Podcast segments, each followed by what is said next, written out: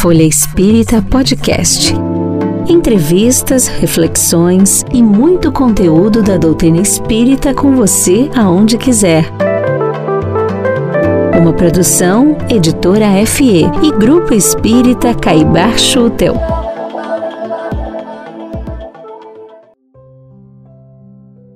E hoje o nosso podcast é especial. Vamos fazer um programa em comemoração aos 216 anos de nascimento de Allan Kardec, o codificador do Espiritismo.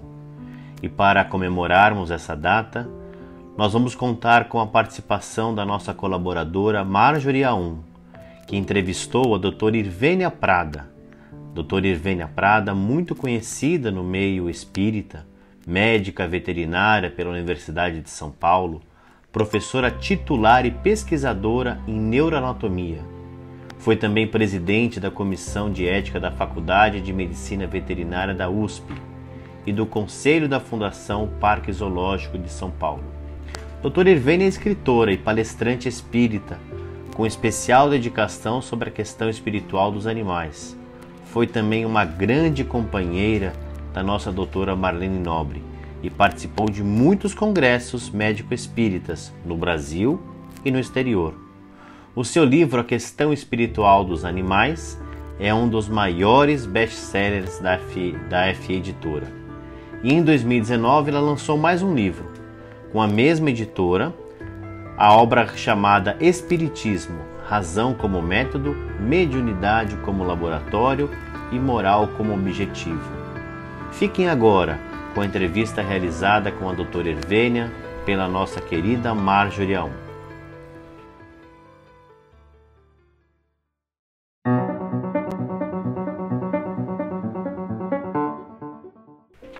Doutora Hervênia Prada, é um prazer enorme tê-la conosco hoje.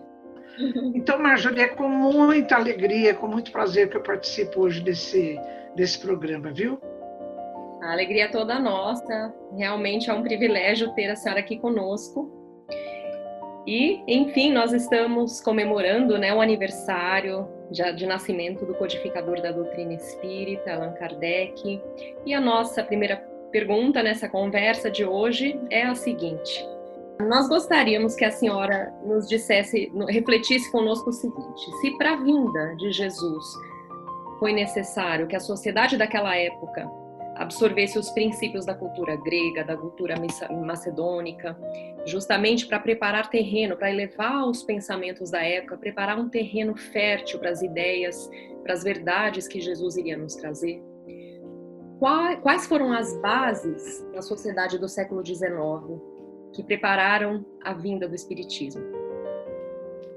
É verdade, né? Quanta preparação deve ter havido para que Jesus chegasse aqui, né? Mesmo assim, quanto a incompreensão, quanto a resistência. Então, toda vez que o plano espiritual realiza um projeto dessa magnitude, então existe também nesse projeto a preparação cultural do ambiente onde vai ocorrer a proposta de uma grande mudança. Né? E não aconteceu diferente com a codificação do Espiritismo. Então, eu costumo dizer que o Espiritismo veio na época certa, em meados do século XIX. Por quê? Porque até o século XVII, mais ou menos, é, passagem do século XVI para o século XVII, há, há mais ou menos 15 séculos, existia, do ponto de vista cultural, um monobloco, um triunvirato, em que o conhecimento, a gente não podia chamar de conhecimento ainda de ciência, porque ele não estava organizado como, como nós conhecemos a ciência hoje. O conhecimento estava atrelado com interesses do Estado e da, do dogmatismo religioso. Era a época do Magister Dixit, né? não se podia contestar nada. Então, por exemplo, quando é, Aristóteles é, proclamou que a Terra era o centro do universo conhecido, e depois alguns né, quiseram mudar isso, como no caso de Galileu Galilei, ele foi condenado pelo Tribunal da Santa Inquisição. Então, no século XVII, finalmente, o conhecimento conseguiu se desgarrar dos dogmas religiosos e pôde caminhar sozinho, estruturando-se como ciência. E qual era a base dessa ciência emergente da Revolução Científica do século XVII? Era o método racional, que, aliás, os filósofos e os cientistas da época herdaram dos antigos filósofos gregos, né?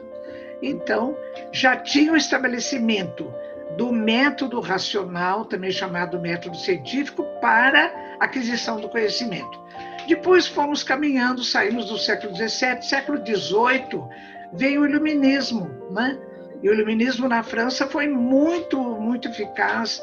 Então, teve toda aquela influência, o iluminismo querendo que o conhecimento fosse a base do progresso humano e que ele tinha que vir através da lógica do método racional e que visava também ah, o, be o benefício da sociedade.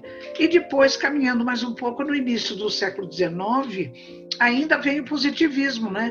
particularmente com Auguste Comte, então trazendo, reforçando o valor do método científico, do conhecimento, mas com visão utilitarista. Não conhecimento reflexivo, aquela eu sei, eu sei, eu sei, não. Eu sei alguma coisa, mas isso tem que é, se debruçar sobre os interesses da coletividade. Então, tudo isso veio permeando a cultura do século XVII, século XVIII, início do século XIX, para que quando eclodisse o Espiritismo, codificado por Allan Kardec, a cultura, de modo geral, a sociedade, ela já tivesse essa base cultural. Nem todos estavam preparados, mas uma grande parte da coletividade sim. Então, por isso, o Espiritismo veio na época certa, meados do século XIX. Muito bom. Nós sabemos também que a escolha do professor Rivaio ele tinha toda uma formação acadêmica que permitia que ele tivesse total domínio do que ele estava fazendo, né? A senhora quer comentar a respeito da formação acadêmica dele? Nossa, é verdade, porque eu gosto muito de, dos comentários que o professor Herculano Pires faz é, quando ele faz a introdução daquela obra sobre a vida de Leon Denis do Gaston Lucy, né? Então, ele, uh, Herculano Pires fala que tanto Kardec é, quanto Leon Denis, eles foram celtas, pertenceram à cultura celta em muito tempo anterior, eles foram druidas, eu fui procurar o significado de druida, né? É uma espécie de sacerdote, mas não com a visão que nós temos hoje. Eles eram mais filósofos, conselheiros, líderes da comunidade do que propriamente esse sacerdote do ponto de vista religioso ah, que a gente conceitua hoje, né? E depois eles tinham aquele tal do espírito celta, que era aquela, aquele impulso de trazer reformas para a sociedade, particularmente no aspecto moral. Olha, eu achei isso uma beleza tão grande, porque toda a estrutura da nossa doutrina espírita, né, Marjorie, ela visa o aperfeiçoamento moral da humanidade. Então, Kardec ele veio com toda essa, essa esse preparo já reencarnatório, além do que, na encarnação em que ele codificou o espiritismo, ele teve uma formação acadêmica exemplar, né? Ele era intelectualizado, ele foi literato, ele foi pedagogo, ele, ele era poliglota, enfim, ele, ele participava dos círculos mais altos da intelectualidade parisiense. Então, ele tinha uma bagagem não só reencarnatória, mas também de formação uh, intelectual na, na época em que ele, ele, que ele codificou a doutrina. Né? Então, foi na época certa, foi com a pessoa certa que veio preparada para isso. Exatamente, que trouxe uma credibilidade para tudo que ele. Nossa, nem diga, nem diga. E ele também não se eximiu de colocar a importância das questões morais, né, da moral cristã. Nossa. Não se, não se refere somente, né, em falar a respeito do, do, dos fenômenos, de explicar as verdades por trás dos fenômenos, mas também de mostrar a importância dos, da moral cristã, né? Olha, é, quando no Evangelho segundo o Espiritismo, logo na, na, na introdução ali, logo no começo, Kardec fala que Sócrates e Platão foram precursores é, das doutrinas cristãs e do espiritismo. Eu sempre fiquei com aquilo ali no stand-by, né? muito interessada naquilo e tal. E eu convivo muito com a Ivani Lima, que é minha parceira na apresentação do programa Nossos Irmãos Animais na Rádio Boa Nova. E ela conviveu muito com a família de Herculano. Ela conta casos de Herculano Pires, da dona Virgínia. E ela sempre contou que, que Herculano ele foi fazer faculdade de filosofia aos 40 anos. Ele já era um jornalista renomado, ele tinha família constituída lá com os quatro filhos. Diz que um dia ele chegou para a dona Virgínia e falou: Virgínia, eu preciso fazer a faculdade de filosofia e para isso eu tenho que deixar um dos empregos. E ele falou, ela, ela disse: por quê? Porque isso é importante para a doutrina. Ela falou: então vamos apertar o cinto, Herculano, vá fazer a faculdade. E eu fiquei com essa coisa assim, formigando né, no, no meu psiquismo. E agora, não com os 40, mas aos 80 anos, eu resolvi fazer um curso de filosofia. E eu estou amando, porque o meu caderno de anotações está cheio de, de recadinhos ali. Livro dos Espíritos, a, a Gênese, né? Porque eu estou vendo uma ligação muito grande. Então, desde a época dos gregos, passando depois pela, pela Revolução Científica, pelo Iluminismo, pelo Positivismo, essa ideia toda da aquisição do conhecimento ela não era no, no, no, no, caráter concentrado, egoístico do indivíduo ser um grande conhecedor, mas não. Era sempre da proposta de que aquele conhecimento pudesse atender às necessidades humanas, né? O que, o que vai desembocando no aspecto moral. Agora, para que isso se concretizasse, esse conhecimento pudesse desembocar nas consequências morais que Kardec deixou tão bem estabelecido na estrutura da doutrina, era preciso uma reflexão filosófica, não é? Porque então é assim, para que, que serve o conhecimento? Para que, que serve estudar tudo isso? É para que depois, em virtude do conhecimento, eu tenha, eu faça uma reflexão sobre o significado desse conhecimento e use isso como uma finalidade meritória para o bem de todos, né? Uhum. Então, essa, essa estrutura da doutrina espírita, eu costumo dizer que eu sou fascinada, no bom sentido, pela estrutura da doutrina espírita, porque nós podemos ver, não existe outra doutrina, pelo menos que eu conheça, que tem esse tipo de estrutura de ciência com base na razão, de reflexão filosófica que desemboque na moral enquanto bem comum. Né? Então foi isso, Marjorie, quando eu, eu tive a motivação para escrever esse livro, eu, eu, eu, fico tão fascinada e às vezes, como eu ando muito, viajo muito para lá, para cá, para palestra, e eu percebo que às vezes os espíritas, embora façam obras meritórias, de caridade, de atender os mais carentes, disso, daquilo, não reservam um tempo da sua vida para ler as obras doutrinárias. Isso faz uma falta muito grande, porque não é assim, a gente vai fazer junto com os amigos uma obra de caridade, não é como se aquilo fosse um clube, não. Aquilo tem um significado moral que é fruto do conhecimento da realidade do espírito, do processo reencarnatório, da dor como elemento comum, da possibilidade de compaixão no sentido horizontal, de que um pode ajudar o outro, né? Então, isso faz parte de um contexto que é único. Nós não podemos separar um dos pezinhos da doutrina e cuidar dele separadamente, ele faz parte de todo. Então, esse livro que eu escrevi, o Espiritismo, ele, ele é, é assim um chamamento para que os espíritas atinem com a necessidade premente do conhecimento das obras básicas da codificação. Não é? Então, é bem por aí. Então, por isso que essa questão da moral, enquanto finalidade última da doutrina espírita, é um apelo muito forte, não é? Mas a moral como fruto do conhecimento, não a moral como uma, uma um preceito é, hierarquicamente determinado. Não é? Porque em algumas correntes religiosas, em que pese o nosso respeito por todas, às vezes já existe, do ponto de vista hierárquico, uma autoridade religiosa dizendo: olha, isso se pode fazer, isso não se deve fazer. Então a pessoa assume uma postura porque faz parte de um, de um cânon, de um preceito que rege toda a estrutura da sua doutrina. Na nossa doutrina espírita não tem isso. Todo o nosso comportamento moral, ele é de, de cunho pessoal, ele é resultado do exercício do livre-arbítrio e é de total responsabilidade de cada um de nós. Ninguém está nos dizendo isso é certo, isso é errado. A lei de Deus, que, que nos intui o que é certo o que é errado, já está impressa na nossa consciência, não é? E assumir essa responsabilidade é uma coisa muito difícil, né?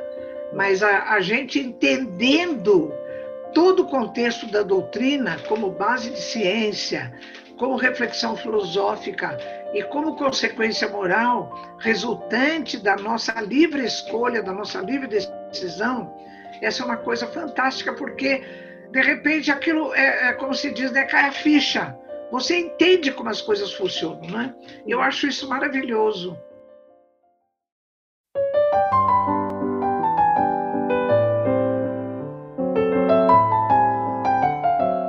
Também agora algumas perguntas da nossa colaboradora aqui do programa, a Sandra Marinho. Ela pergunta assim: Achei interessantíssima a abordagem feita em relação à imagem de Jesus como um agente de autocura, mesmo porque vem ao encontro do escopo do, do nosso programa. Gostaria que a senhora comentasse sobre essa forma de ver o Mestre Jesus. Olha, outra coisa que foi magnífica na obra de Kardec foi ele ter colocado uma figura do, do modelo e guia, né? Porque quando ele resolveu fazer com que tudo isso tivesse esse cunho moral, ele teve a ideia de perguntar aos espíritos, né? Qual o espírito mais evoluído que já encarnou aqui no nosso planeta, não é? Então os espíritos responderam de maneira direta: vê de Jesus, né? Então ele foi buscar no evangelho de, nos evangelhos de Marcos, Mateus, João e Lucas o conteúdo do, do evangelho de Jesus, né? E ele percebeu que esses os evangelhos eles tinham cinco partes: os atos comuns da vida de Cristo, os milagres, as profecias, as palavras que deram origem a dogmas e o ensino moral.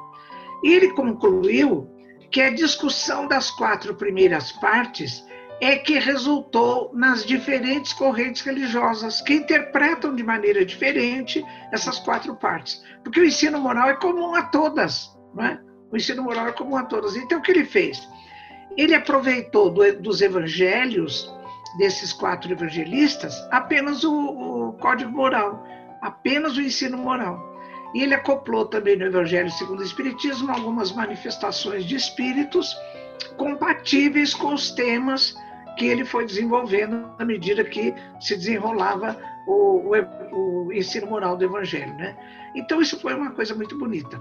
Então quando Jesus ele é absorvido dentro da estrutura da doutrina espírita como modelo e guia da humanidade, a humanidade, eu acho que no, na, na, no, na, sequência da história da humanidade e na sequência da, da, das doutrinas religiosas, o pessoal foi entendendo a figura de Jesus aqui no nosso planeta, basicamente de três maneiras. Isso é minha leitura, né? A primeira, maneira, a primeira forma foi como Salvador. Uma vez, isso há muitos anos, eu conversei com a minha cunhada, Maria Laura Prada, já desencarnada, era professora de História e Geografia. E um dia eu comentei com ela, eu falei, Maria Laura, por que os judeus jamais aceitaram Jesus como sendo o Messias, não é? Eu sempre achei um absurdo. Eu falei, se nós que estamos do outro lado aqui da, do oceano, a gente recebe Jesus com tanto carinho, por que, que os judeus, não é, onde Jesus nasceu entre eles, nunca aceitaram Jesus como o Messias? E ela me explicou, ela falou, Elvânia, porque naquela época a Palestina é, era dominada pela, pelo Império Romano. Então, tinha-se ideia de que o Salvador ele vinha não só libertar o povo do ponto de vista espiritual, mas também do ponto de vista político, né? Como fizera, por exemplo, Moisés. Porque Moisés, ele não só foi o salvador espiritual, mas também o salvador político, porque ele que conseguiu tirar o povo judeu do Egito, não é? E para levar para Canaã, para a terra prometida. Então Moisés ficou ali no deserto 40 anos, acabou morrendo ali, e o seguidor de Moisés foi eh, Josué, também chamado Oséias, que também tinha essa figura de salvador espiritual e salvador político. Então, quando chegou na vez de Jesus, então ah, ah, queriam exigir de Jesus lá na Palestina que ele também fosse um salvador político. Tanto que quando chegam a. que eles estavam é, muito aborrecidos com os impostos que eram muito altos, né? É, trazidos pelo Império Romano, eles chegaram a Jesus e falaram se ele achava que era lícito aquilo, pagar os impostos né, do ponto de vista político. Então, Jesus pede uma moeda e ele fala: de quem é essa, esse rosto que está impresso na moeda? Eles falam: é de César. E Jesus então fala: então, meus amigos, deem a César o que é de César. E ele deixou claro nessa passagem e muitas outras que ele jamais veio com a missão de ser um salvador político. E ele dizia sempre: meu reino não é deste mundo. Então, por isso eu entendi pela explicação da minha cunhada, Maria Laura Prada, que eles não aceitaram Jesus porque ele nunca se colocou como salvador político, não é? A segunda, a segunda figura que uh, a humanidade interpretou de Jesus era ainda como salvador dos males físicos, não é? Então, é, Jesus é um agente de cura. Por quê? Ele curou leprosos, ele curou cegos, ele curou paralíticos, isso é inegável, né? Mas na Gênese de Kardec, especialmente no capítulo 15, no item 28, existe ali uma revelação da verdadeira missão de Jesus. Jesus veio como agente de autocura, porque toda vez que ele curava alguém, ele dizia: Vai, a tua fé te salvou. Vai, não peques mais para que não te aconteça coisa pior. Né? Quando ele, ele atende a, a mulher adúltera lá naquela praça, e todo mundo vai embora, ele conversa com ela, e ele ajuda ela a se levantar e fala: vá e não peques mais. Né? Então, to, toda a estrutura de, de Jesus, quando ele atendia as pessoas, e ele mesmo que ele curasse do ponto de vista físico, ele dava uma recomendação que nem todos entendiam, né? Por exemplo, naquele caso dos dez leprosos, aquela passagem é muito bonita. Então, ele, ele fala para eles irem ao sacerdote se mostrarem, e à medida que eles vão andando, eles vão se curando, as feridas vão sendo sanadas. Só um deles volta para agradecer Jesus, é o samaritano. Ele vem correndo, se ajoelha aos pés de Jesus e, e, e, e diz é, que ele está muito grato, né? E Jesus ajuda ele a se levantar e fala: Vá, tu, é, você se curou porque a tua fé te salvou vai não peques mais, né? Então, essa coisa de, de sempre, é, nas suas pregações, nos sermões, nos seus exemplos, ele dizer: é, não, não julgueis para não serem julgados, perdoa os inimigos, faça o bem a quem puder, ama o teu próximo, tudo isso é um valor moral, né? E aí a gente cai, Marjorie, quando eu li isso em Emmanuel, eu fiquei muito feliz, porque eu consegui fazer essa ligação da figura de Jesus como agente de autocura com o que diz Emmanuel no conceito de saúde. Quando ele diz saúde, é a perfeita harmonia da alma, não é?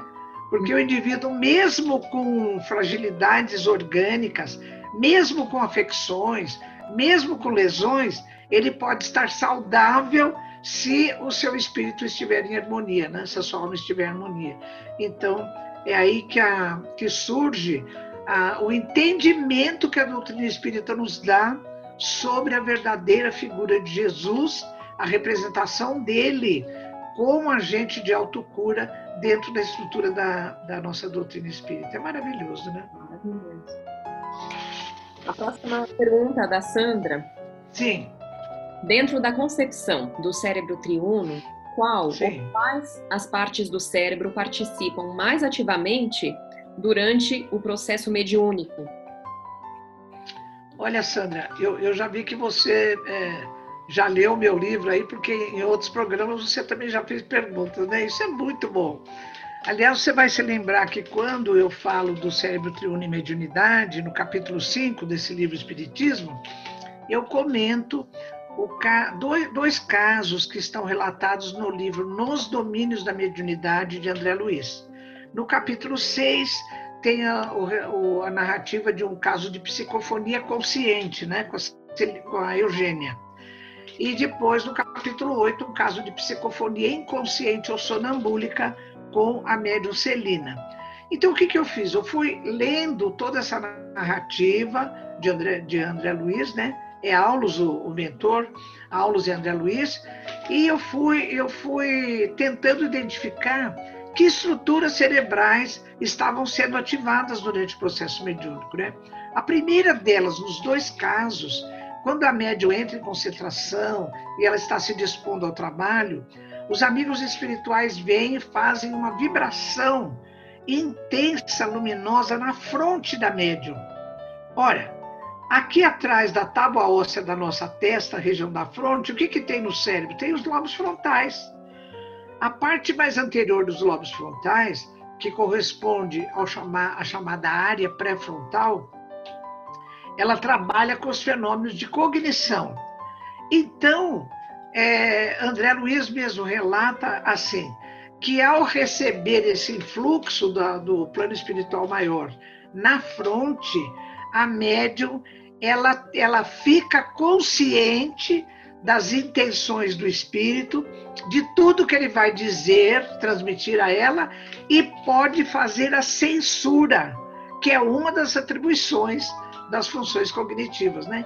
Então, a primeira coisa que eu percebi, viu, Sandra, quando o médium se concentra para, para a tarefa mediúnica e ele se põe em contato com, com os amigos espirituais, é receber na, nos seus lobos frontais esse influxo vibratório que faz com que o médium mantenha o tempo todo a consciência do fenômeno.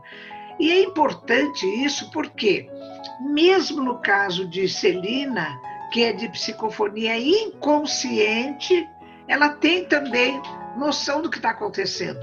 Porque eles explicam, Aulos explica o seguinte no final. Na psicofonia inconsciente, o médium tem consciência de tudo que está acontecendo durante o transe. Terminado o transe, ele entra numa espécie de, de esquecimento temporário então, não é assim que o médium não sabe de nada, nunca registrou nada, não, não é isso. Ele tem no arquivo de memória dele todo o registro do, da, do transe, não é? E durante o transe, ele tem plena consciência de tudo que está acontecendo. Motivo pelo qual ele pode fazer a censura do que, ele, do que o espírito quer dizer, do que o espírito vai falar. Então, por exemplo, palavras inoportunas, palavras de baixo calão, é, algumas referências que, são, é, que não são apropriadas, o médium censura, né? tem toda essa possibilidade. Quando o médium passa a sentir, a, as, as, por exemplo, ou a, ou a vibração muito suave de um espírito é, mentor, ou, a agonia, o sofrimento de um espírito necessitado, aí entram em cenas áreas do córtex cerebral sensoriais. Por exemplo, áreas que captam dor, áreas que captam é, temperatura, tato, pressão, propriocepção. Então, várias coisas que o, que o espírito sente, o médium passa a sentir também, porque Aulus explica que a mente do médium e a mente do espírito entram numa espécie de enxertia psíquica, não é? E depois tudo isso aciona os centros motores do médium. Então é acionado o centro motor, através do qual é, são acionados todos os músculos do aparelho fonador para o caso de psicofonia ou para os músculos do braço e da mão no caso de psicografia. Né?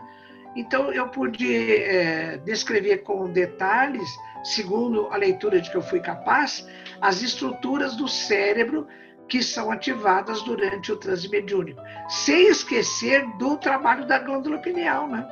que é absolutamente fantástico. A glândula pineal, ela funciona como se fosse a, o, o, o, interruptor na tomada, né? Então, a, muita ligação do, da mente do espírito com a mente do médium se faz através do influxo vibratório da glândula pineal. Isso é muito bonito.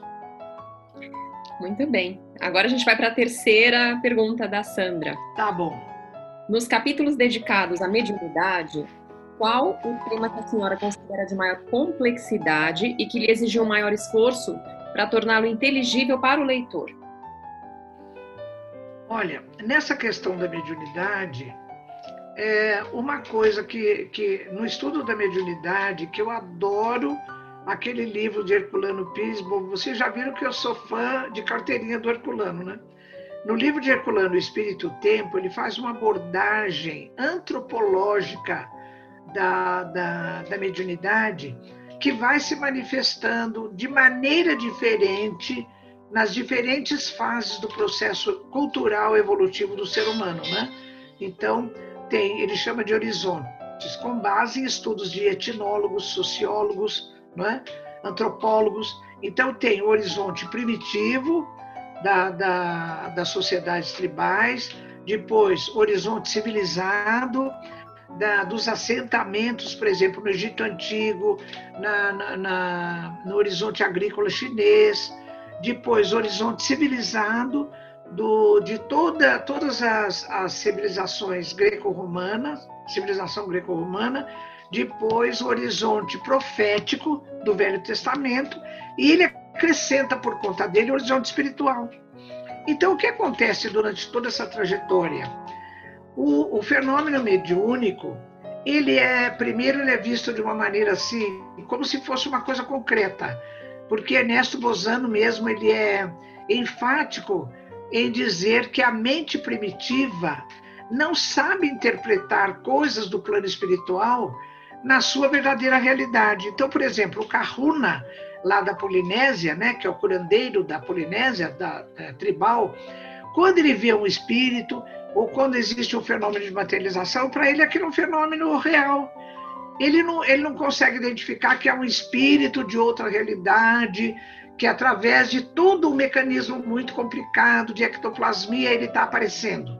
Ele vê o espírito pronto, ele, ele vê um, um, um fenômeno pronto, tem um fenômeno de ectoplasmia, então para ele aquilo assim faz parte da realidade dele. À medida que o indivíduo vai evoluindo, ele vai passando de observador do concreto para pensador, ele vai criando o seu mundo das ideias, né? expressão também usada por Herculano, ele vai percebendo, então, aos poucos, que aquilo faz parte de um outro plano. Até que, quando chega na doutrina espírita, Kardec, é, Herculano comenta que até, durante todos os horizontes anteriores ao espiritual, o fenômeno mediúnico era tido como sagrado ou demoníaco. Né? Por exemplo, mesmo na época de Jesus, quando levam aqueles endemoniados para Jesus curar, né? então fala assim: ah, é, é, ele está possuído do demônio, não é de um espírito necessitado ou de alguma coisa assim, do demônio. Pelo contrário, no horizonte profético, toda a manifestação mediúnica que aconteceu em Isaac, José, Jacó, é, Moisés, Moisés foi um médium de efeitos uh, físicos extraordinário, né? Basta dizer que aquela salsa que se queimava sem, sem, que ardia sem se queimar, né? É, ele, ele ouvia a voz do Senhor, ele, ele teve a, a revelação da, da, da lei mosaica, né? Da, da, das tábuas, da, na, na, nas tábuas, quer dizer, é um fenômeno de, de efeito físico. Então, sempre, qualquer manifestação que tinha, era o Senhor, quer dizer, era uma divindade. Não é? Então, Herculano veio mostrar que o Espiritismo desmistificou o fenômeno mediúnico, que durante séculos e séculos e séculos estava envolvido nesse misticismo, nesse mistério, nessa coisa mítica, não é? Então, quando o Espiritismo veio dizer, olha, pessoal, não é assim, não é assim que a coisa funciona. Esses espíritos que estão se manifestando não são demoníacos nem divindades, são apenas seres humanos desencarnados que têm o seu status moral e têm a sua, a sua capacidade intelectiva, do, dependendo do, do nível evolutivo que eles têm. Então, quando o Espiritismo veio trazer isso, é um, é um entendimento que tem que se ter, né? Então, Sandra, eu, eu fiz um, um grande esforço para mostrar isso, que o grande lance da doutrina espírita foi trabalhar racionalmente o fenômeno mediúnico para fazer toda essa, essa decomposição analítica e falar: peraí, não é nada disso, não tem nada de misterioso, não tem nada de demoníaco nem de sagrado. São simplesmente espíritos de amigos, de familiares, de pessoas necessitadas ou de amigos espirituais que vêm nos orientar. São pessoas desencarnadas que estão se comunicando conosco, né? Então, eu acho que uma, uma grande. É, apesar do fenômeno mediúnico ter toda uma implicação né, dentro da neurociência, ter toda uma, uma metodologia, uma fenomenologia muito, muito complicada para cada caso, né? Até porque Kardec depois ele discute alguns casos que nós consideramos como mediúnicos, se de fato seriam mediúnicos ou anímicos, né? Como é o caso da vidência, da audiência, dos médios impressionáveis. Mas eu acho que é, era muito importante eu conseguir transmitir no livro essa coisa do valor do espiritismo na, na nessa uh, no que ele conseguiu de desmistificar o fenômeno mediúnico, né? Eu acho que foi foi bem por aí.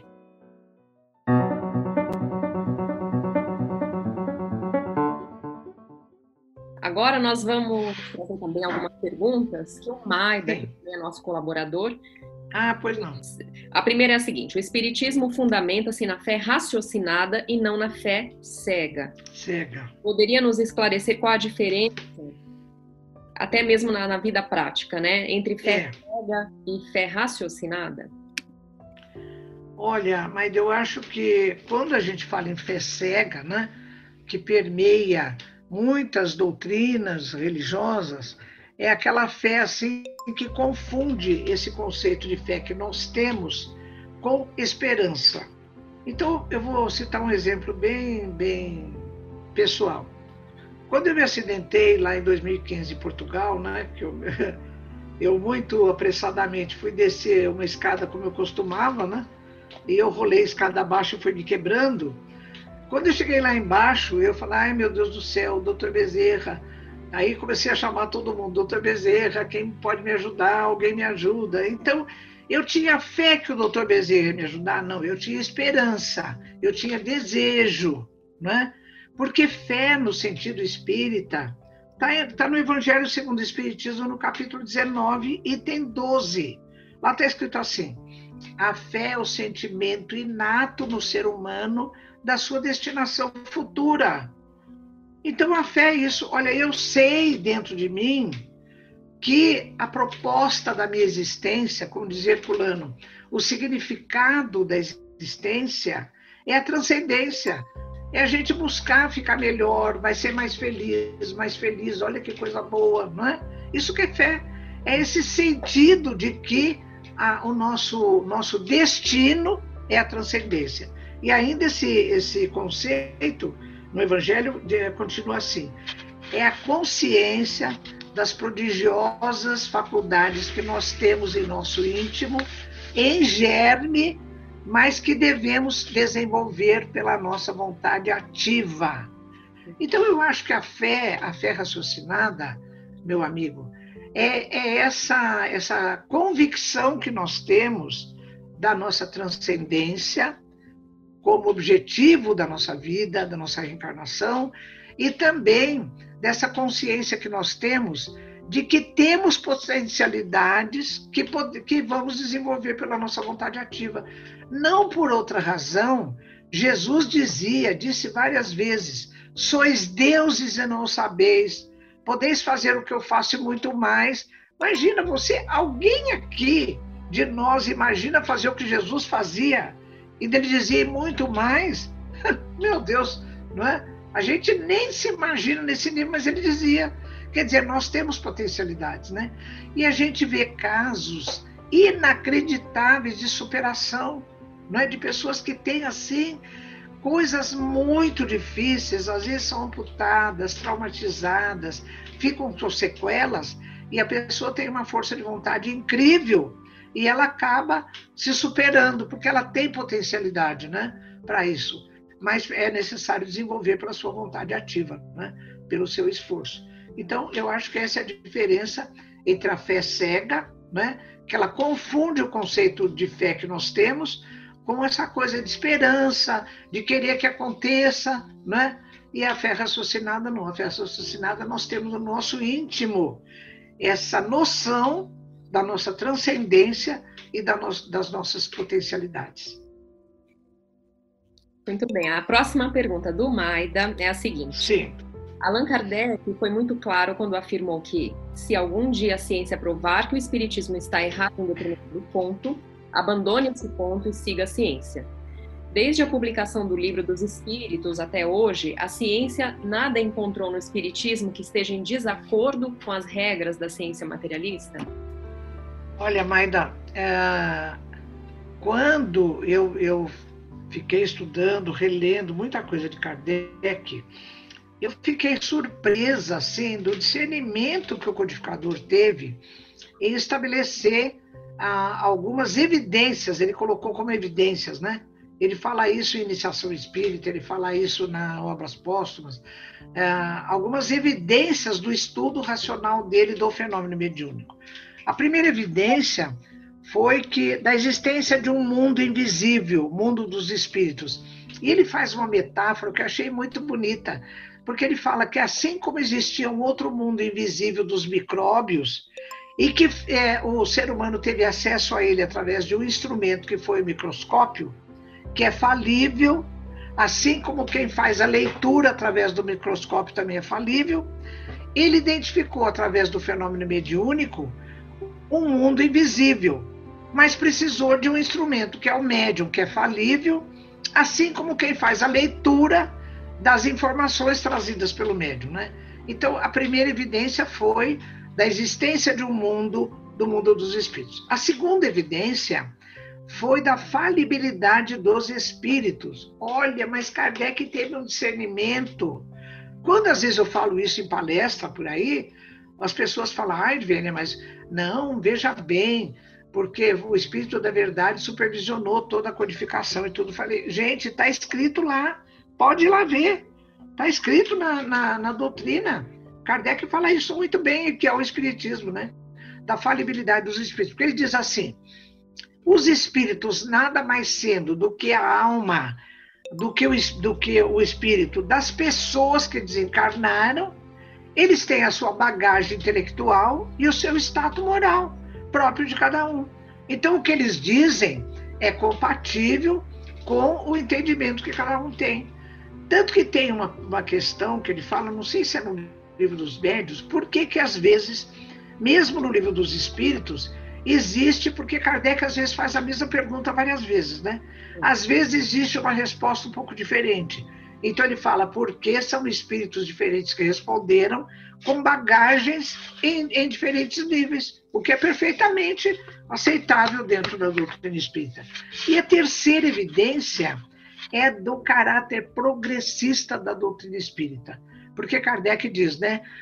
Como toda ciência de observação, o espiritismo também tem a sua, a sua forma de observar racionalmente, metodologicamente, mas ele deixa claro na Gênese, no capítulo 1, no item 55, o que você disse, né, Maida? Se a ciência acadêmica, com o avanço das pesquisas, vier a demonstrar que em algum momento o Espiritismo se encontra defasado, o Espiritismo aceitará essa nova verdade. Né? Agora, quando a gente diz que até hoje nada se encontrou, então eu acho assim: olha, eu tenho conversado muito com um amigo meu que é astrofísico espírita. E ele tem me falado, ele falou, Evênia, na Gênese, aquela parte da uranografia, que fala da constituição dos planetas e muita coisa, ele falou: olha, hoje nós temos, com os recursos da astrofísica, de telescópio Hubble, de sondas espaciais, nós temos várias informações que é, não deslocam completamente as informações que estão na Gênese, mas elas podem trazer um novo entendimento, não é? Agora, eu, uh, por exemplo, quando eu, quando eu escrevi os livros da, a respeito dos animais, particularmente a questão espiritual dos animais, editada pela editora Fé, então é, eu faço alguns comentários. Quando Kardec, por exemplo, ele fala que os animais, desde, desde todos os tempos, eles não acrescentaram nada no seu comportamento. Por exemplo, eles fazem o ninho da mesma forma, eles fazem isso, tal, tal. Então, hoje a etologia que é a ciência do comportamento animal. Ela foi estruturada como ciência nada mais, nada menos do que por Conrad Lorenz, né? que agora no plano espiritual ele faz parte de uma equipe que recebe os animais desencarnados, segundo notícias da Folha Espírita. Então, ele, a, a segundo a etologia, todo ser, especialmente os mais evoluídos, como é o caso dos mamíferos, eles têm comportamentos natos, que já nascem com ele, e têm comportamentos que são aprendidos. Por exemplo, os filhotes de grandes felinos, como é o caso das onças, dos leões, eles têm que conviver com a mãe e outros adultos durante dois anos para aprender a caçar, para aprender a defender o seu território, para aprender alguns comportamentos. Os chimpanzés, o bebezinho de chimpanzé, ele tem que ficar com a mãe e com outros adultos pelo menos cinco anos para aprender com alguns comportamentos, né? Porque quando eles são retirados da natureza muito precocemente e não aprendem esses comportamentos, aí você fica com o animal, você salva ele lá do circo, de algum lugar, e de repente você ali está bem, você joga na natureza outra vez, ele não sobrevive. Ele não sabe se alimentar, ele não sabe se defender, porque ele não aprendeu com, com os, os, os, similares dele da mesma espécie alguns comportamentos, né? Então, eu, quando eu, eu falo isso no meu livro, Maida, eu, eu acho que a gente não deve, como alguns uh, confrades querem fazer, atualizar as obras da codificação. Eu sou totalmente contrária a isso. Eu acho assim, quando você vai falar de alguma coisa em que já existe um novo entendimento trazido pela ciência, você faz um comentário. Então você fala, hoje, pelo, pelos avanços da ciência, podemos ter o um entendimento disso, daquilo, mas não mudar o que está escrito em Kardec. Eu acho que isso é sagrado, não se mexe. Né? Então, esse, esse é o caráter progressista da, da nossa doutrina.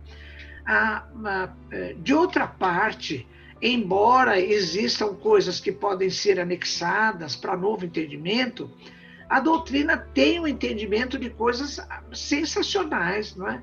Tem coisas na doutrina que agora, por exemplo, quando Kardec pergunta aos espíritos, na segunda edição do Livro dos Espíritos, que foi publicado em 1860, na questão 597, ele diz: se os animais têm uma inteligência que lhes dá uma certa liberdade de ação, há neles um princípio independente da matéria. Eu sempre chamo atenção, quando eu faço palestras sobre isso, do seguinte: Kardec não está perguntando para os espíritos se os animais são inteligentes, ele está afirmando. Porque ele diz: já que os animais são têm uma certa inteligência, há neles um princípio, não é? Esse, esse, essa informação tem mais de 150, 160 anos. Agora, no meados do século XX, é que a ciência se ocupou de, de fazer pesquisas para revelar a inteligência dos animais, a memória dos animais, a capacidade de associação de ideias. Então, tem uma porção de coisas na, na doutrina espírita que são absolutamente pioneiras, que a ciência ainda não alcançou. Por exemplo, quando os espíritos respondem essa questão e dizem assim: sim, os animais têm um princípio inteligente que antecede e sobrevive à morte do corpo físico. E ainda tem algumas questões, como é o caso da ali pela 70 e alguma coisa, em que os espíritos respondem: inteligência é atributo do espírito e não da matéria. A ciência acadêmica ainda não atingiu esse conhecimento. Ela acha, a maior parte dos neurocientistas acham que inteligência, memória, consciência são epifenômenos cerebrais, são produtos resultantes do metabolismo dos neurônios cerebrais, não é? Então, pelo contrário, no outro polo, a gente pode dizer que a doutrina espírita é pioneira numa porção de informações que a ciência acadêmica ainda não alcançou. Infelizmente, a gente está chegando no finalzinho e eu gostaria então de encerrar com uma última pergunta. Tá bom. O que a senhora diria se tivesse a oportunidade de encontrar Allan Kardec? Meu Deus do céu! Olha, eu fiquei foi o Conrado Santos. Olha, eu fiquei até com, com, com é, aceleração cardíaca, me deu até uma taquicardia de emoção. Já pensou se eu encontrasse com Kardec assim, né? O que, que eu diria para Kardec, meu Deus? O que, que eu diria para Kardec? Eu primeiro eu pediria desculpa por ter me atrevido a escrever um livro sobre, sobre a, a doutrina que ele codificou, né? Em segundo lugar, eu só teria a agradecer. Eu falava, olha, eu, eu, eu agradeço muito, sou sua admiradora profunda, porque eu fico pensando, Marjorie, que Kardec, ele conheceu o fenômeno da mesa girante aos 50 anos, ele já era muito idoso, porque naquela época, meados do século XIX, ah, eu tenho uma palestra que eu falo sobre o papel dos, dos idosos, e eu pesquisei a média de vida na Europa, nas melhores regiões da Europa, em meados do século XIX, a média de vida não chegava aos 40 anos. Nossa. Se bem que naquele tempo, como a mortalidade infantil era muito alta, isso trazia um pouco a média para baixo, né? Mas Kardec, aos 50 anos, ele conhecer o fenômeno das mesas girantes, ele já era idoso, não é? E ele fez tudo o que fez em 15 anos, porque ele faleceu com 65 anos. Então é admirável essa criatura, como ele já tinha um nível de maturidade, de, de resiliência para fazer uma obra tão difícil, porque aqui no livro tem uma, uma hora que eu falo das agruras porque passou Kardec, né? Porque não foram fáceis muitos momentos, como aquele ato de fé de Barcelona, quando ele foi, ele foi desacreditado pela Academia de Ciências, né? Então foram momentos muito difíceis. Então, teria, olha, eu só, eu só diria a Kardec que eu, eu, eu agradeço o fato dele ter vindo né, com essa missão e ter enfrentado a, a, a tarefa, porque quando o Espírito da Verdade lhe diz, uh, lhe revela a missão de Kardec, e ele fica tão, tão preocupado com, com a grandiosidade da, da tarefa, ele se sente fragilizado.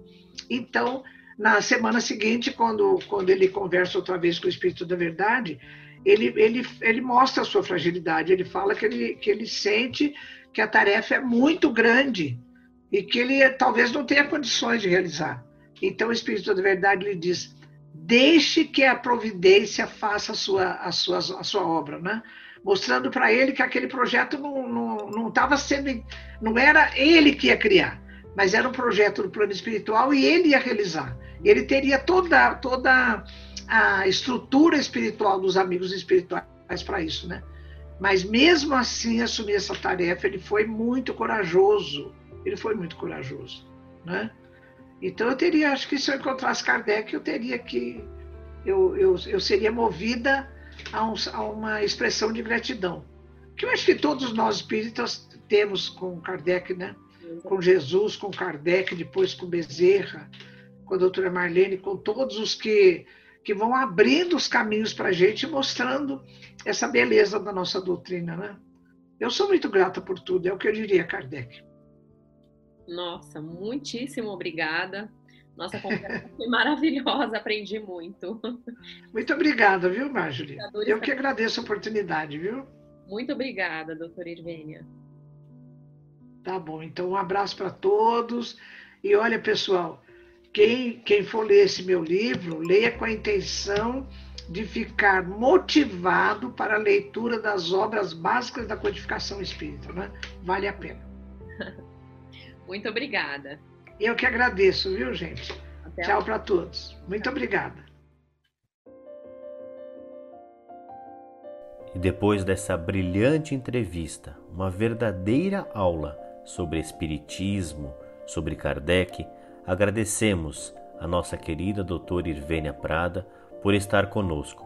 Lembrando que esta entrevista também está no programa Portal de Luz, que se encontra no YouTube, no canal Cair Bar Chutel.